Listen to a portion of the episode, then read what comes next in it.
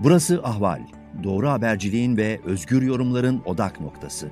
Podcast yayınımıza hoş geldiniz.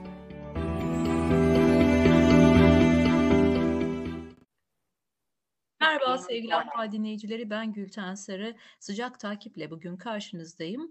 Ankara ile 10 ülkenin e, büyükelçilikleri arasında yaşanan e, son birkaç gündür yaşanan krizde e, büyükelçiliklerin yeni bir açıklamasıyla geri adım atılmış görünüyor. 10 ülkenin büyükelçisi aralarında Almanya, Hollanda, Kanada ve ABD de var.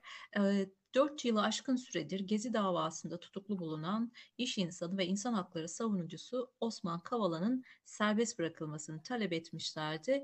E, ortak açıklamada e, Türkiye'de demokrasi ve hukukun üstünlüğüne gölge düşürmektedir. Osman Kavala'nın tutukluluğu denilmişti. Ankara'dan sert açıklamalar geldi. Özellikle Cumhurbaşkanı Tayyip Erdoğan 10 e, ülkenin büyükelçisini istenmeyen kişi olarak ilan etmişti. Böyle ilan edilmesi yönünde de Dışişleri Bakanlığı'na talimat vermişti ancak e, hafta sonu bu gelişmeler yaşanırken hafta başı e, yine büyükelçiliklerden bir açıklama geldi ve bir şekilde aslında e, Viyana Sözleşmesi'nin 41. maddesine atıfta bulunuldu. Yani e, Türkiye'nin iç işlerine karışılmayacağı teyit edilir minvalinde bir açıklama geldi. Şimdi bunların hepsini konuşacağız. Ne anlama geliyor? E, hakikaten e, bu ülkelerin Osman Kavala hassasiyeti sona ermiş vaziyette mi? Biliyorsunuz Osman Kavala ile ilgili Avrupa İnsan Hakları Mahkemesi tarafından da verilmiş bir hak ihlali kararı var. E, bugün İyi Parti Genel Başkanı Meral Akşener de bunun altını çizdi. Eğer dedi ahim kararı uygulamıyorsanız bu mesele bir iç mesele olmaktan çıkar dedi. Ankara'nın tezi bu ülkelerin e, Türkiye'nin iç işlerine karıştığı yönündeydi. Peki bunları konuşacağız. E, Dışişleri Eski Bakanı Yaşar Yakış konuğumuz. Yaşar Bey hoş geldiniz yayına. Hoş bulduk Gülten Hanım. Yaşar Bey siz de muhakkak gelişmeleri yakından takip ediyorsunuzdur. Hem bu 10 ülkenin açıklaması hem ahim kararı Osman Kavala ile ilgili neden Kavala önemli bir figür ve uluslararası ilişkilerde krize neden oluyor. İsterseniz buradan başlayalım. Sonra krizin seyrini ve gelinen noktayı izleyicilerimiz, dinleyicilerimiz için değerlendirelim. Söz sizde. Ee, o zaman bu senin söylediğin sırayla e, başlayalım. Ee, evet. Burada söz konusu olan Türkiye'nin imza ettiği, imzaladığı ve taraf olduğu Avrupa İnsan Hakları Mahkemesi tarafından verilen bir kararın uygulanmaması veya e, karar tahliyesine karar verildiği halde şimdi başka bir e, suç izafe edilmek suretiyle o suç içinde mahkemeye çıkarılmadan e, bekletilmesi e, Kavala'nın sorun bu.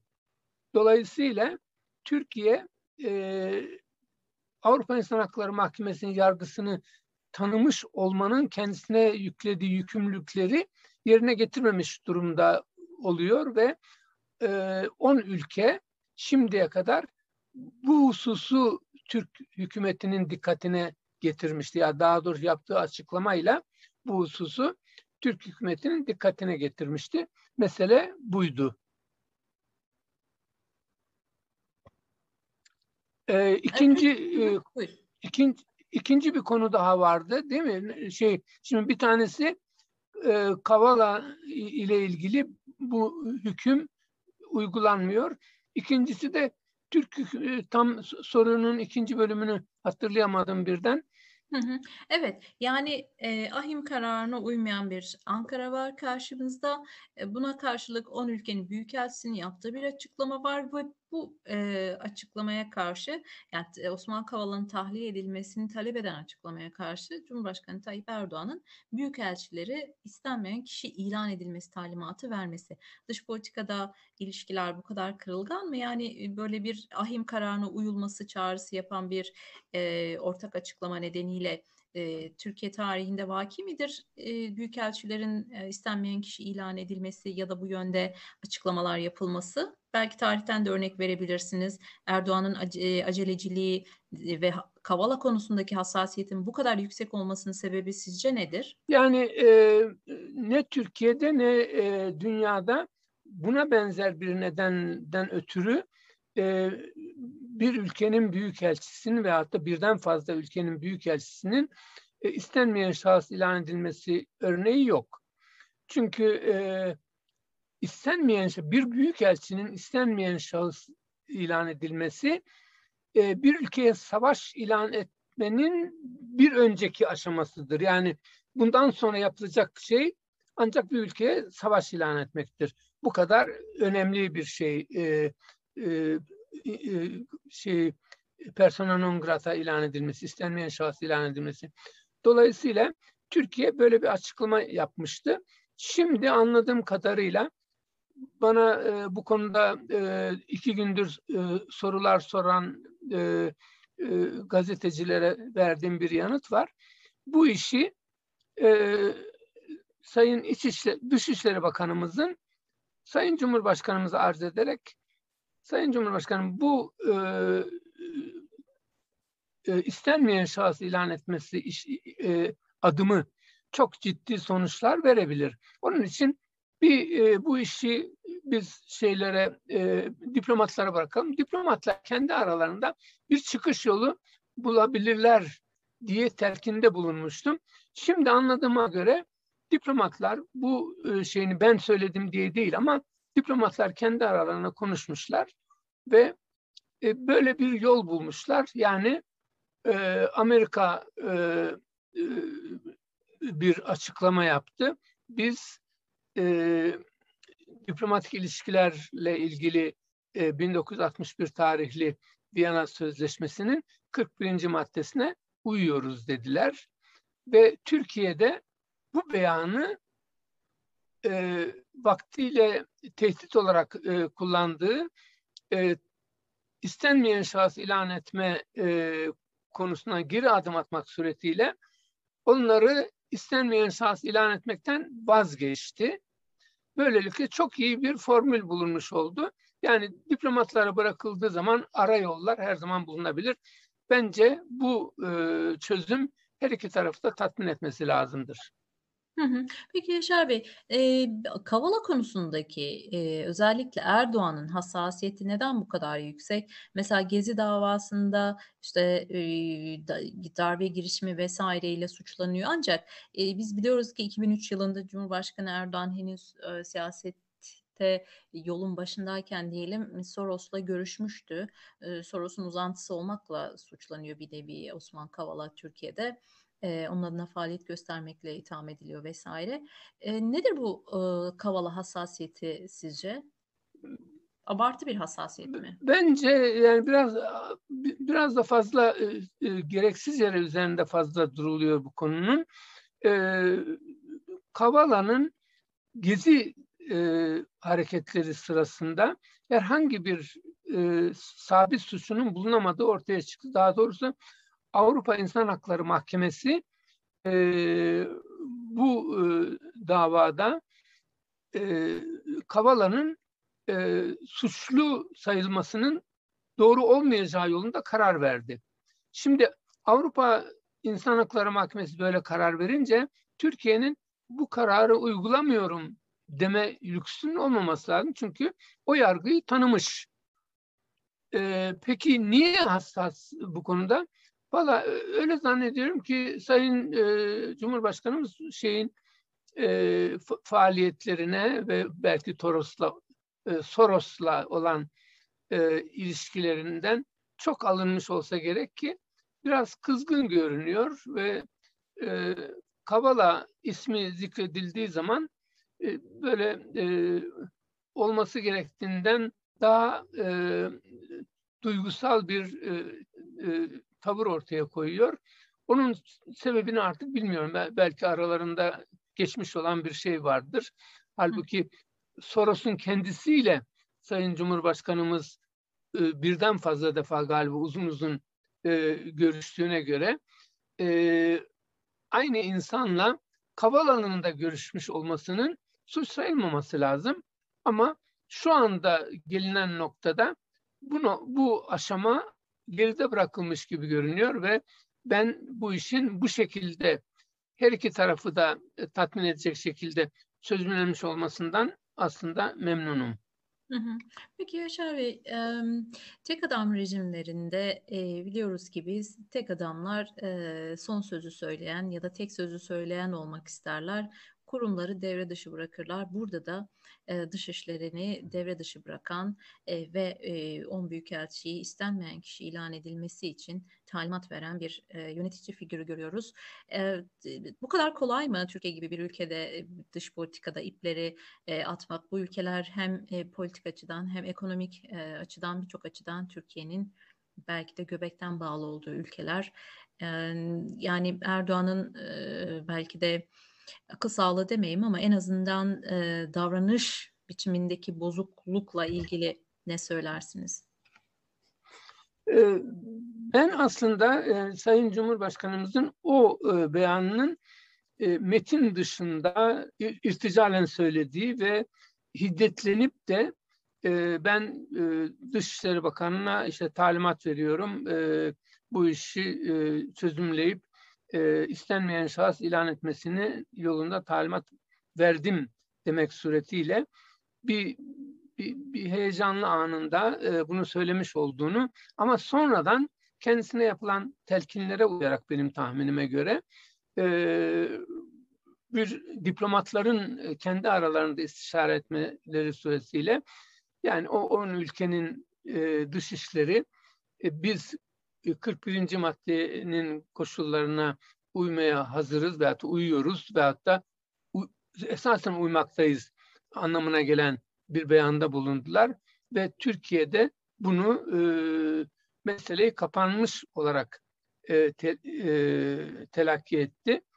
E, ben yine burada diplomasinin e, galebesi olarak görüyorum. Yani e, aynı istişareyi Sayın Cumhurbaşkanı ben e, Mevlüt Çavuşoğlu'na bu yönde talimat verdim demeden önce dış işlerinden birisini çağırsaydı bir e, diplomatı e, ey dışişleri memuru böyle bir durum var. Ben e, bu insanları persona non ilan etmeyi düşünüyorum. Siz ne dersiniz diye sorsaydı şimdiki şu anda bulunan formülü o adam o tarihte söylerdi. Yani bundan iki gün önce söylerdi ve e, bir e, bardak suda da fırtına yaratılmasına gerek kalmazdı.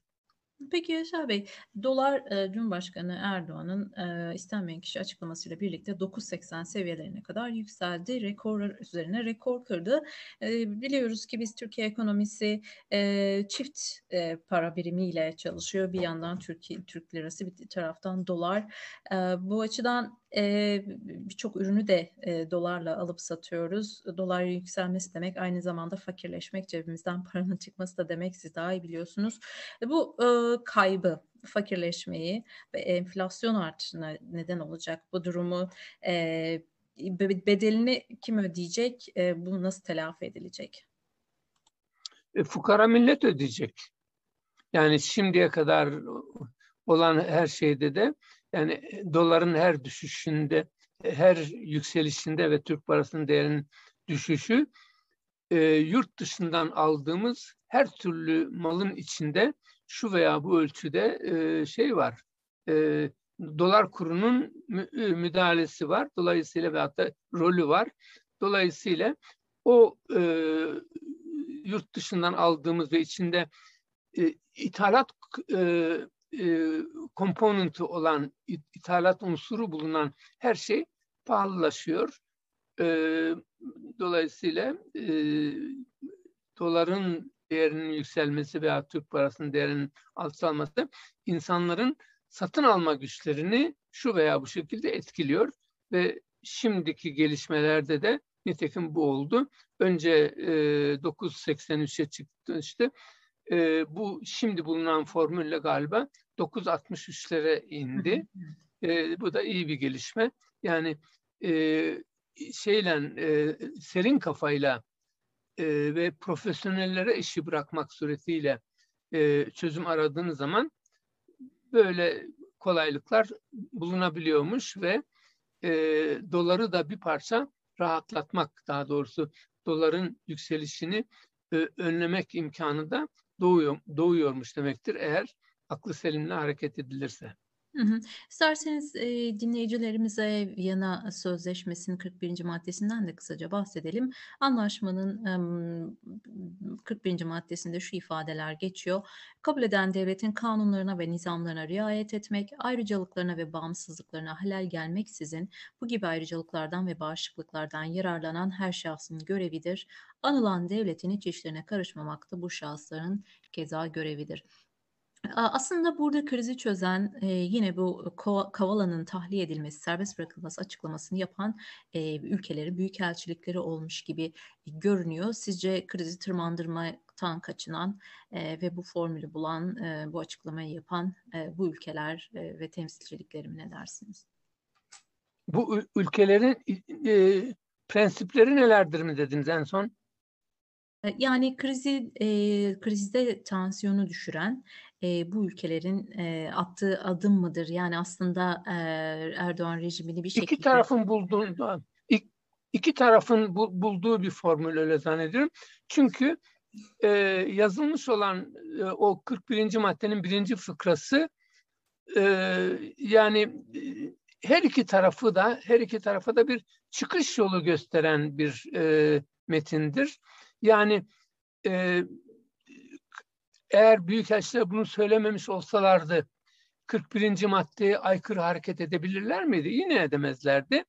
Şimdi e, bunu teyit etmekle 41. maddeyi bu kez daha mı kuvvetli bir şekilde e, benimsemiş veya yerine getirmiş olur? Hayır, o da değil.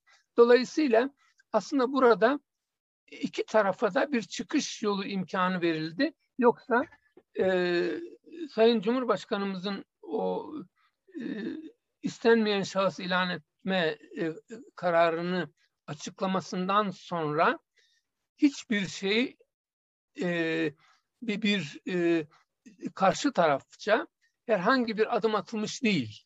Bu açıklama zaten yapmakla mükellef oldukları bir şeyi yapmaya devam etmekte olduklarını gösterecek. Yani e, 41. maddenin birinci fıkrasına eskiden uymuyorlar da şimdi uyuyorlar değil ki. Zaten uyuyorduk demeye getiriyorlar o ülkeler. Dolayısıyla e, o ülkeler tarafından geriye adılmış bir adım yok. Türkiye tarafından, yalnız Türkiye tarafından büyükelçileri istenmeyen şahıs ilan edeceğiz demiş olduğu halde şimdi istenmeyen şahıs ilan etmekten vazgeçtik demeye getiriyor ki e, bence iyi bir adım olmuştur. Yani aslında 10 ülke e, sabit e, olduğu noktada duruyor. Geri adım atan aslında Türkiye galiba ne dersiniz? Bir, bir daha sorar mısınız soruyu?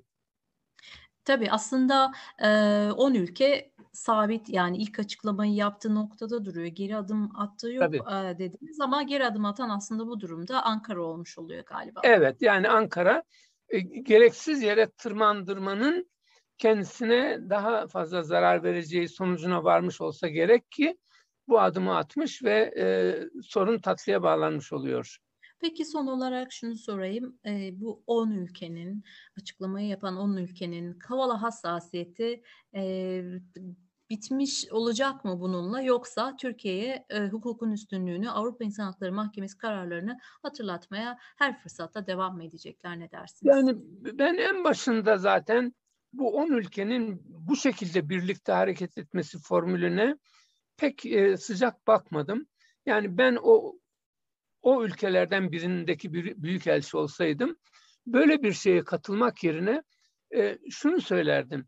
Arkadaşlar biz e, merkezlerimizden talimat aldık. Tabii onun yerini getirmek mecburiyetindeyiz ama bunu böyle 10 ülke bir araya gelip de bir e, açıklama yapmak yerine e, her ülkenin büyükelçisi dışişleri, Türk dışişleriyle randevu tespit edip ilgili dairesinden e, oradaki bir genel müdürle böyle böyle bir durum var. Biz bu e, Avrupa İnsan Hakları Mahkemesi'nin belki Kavala'nın ismini de zikretmeksizin Avrupa İnsan Hakları Mahkemesi'nin aldığı kararları siz uygulamayı yüklenmiş olduğunuz halde yani taahhüt ettiğiniz halde yerine getirmiyorsunuz. Eğer bunu yerine getirebilirseniz biz bundan çok memnunluk duyacağız şeklinde münferiden yapmış olsalardı bugünkü duruma düşülmezdi.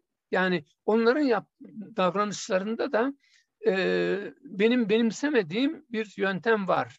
Böyle toplu hareket etmek ve bir, bir ülkeyi küçük düşürmek yerine e, bu işi daha yumuşak şekilde bireysel olarak her bir büyükelçinin ayrı ayrı tarihlerde, ayrı ayrı günlerde dış işlerini ziyaret edip e, bu hassasiyeti e, kibar bir şekilde e, dile getirmeleri daha uygun olurdu.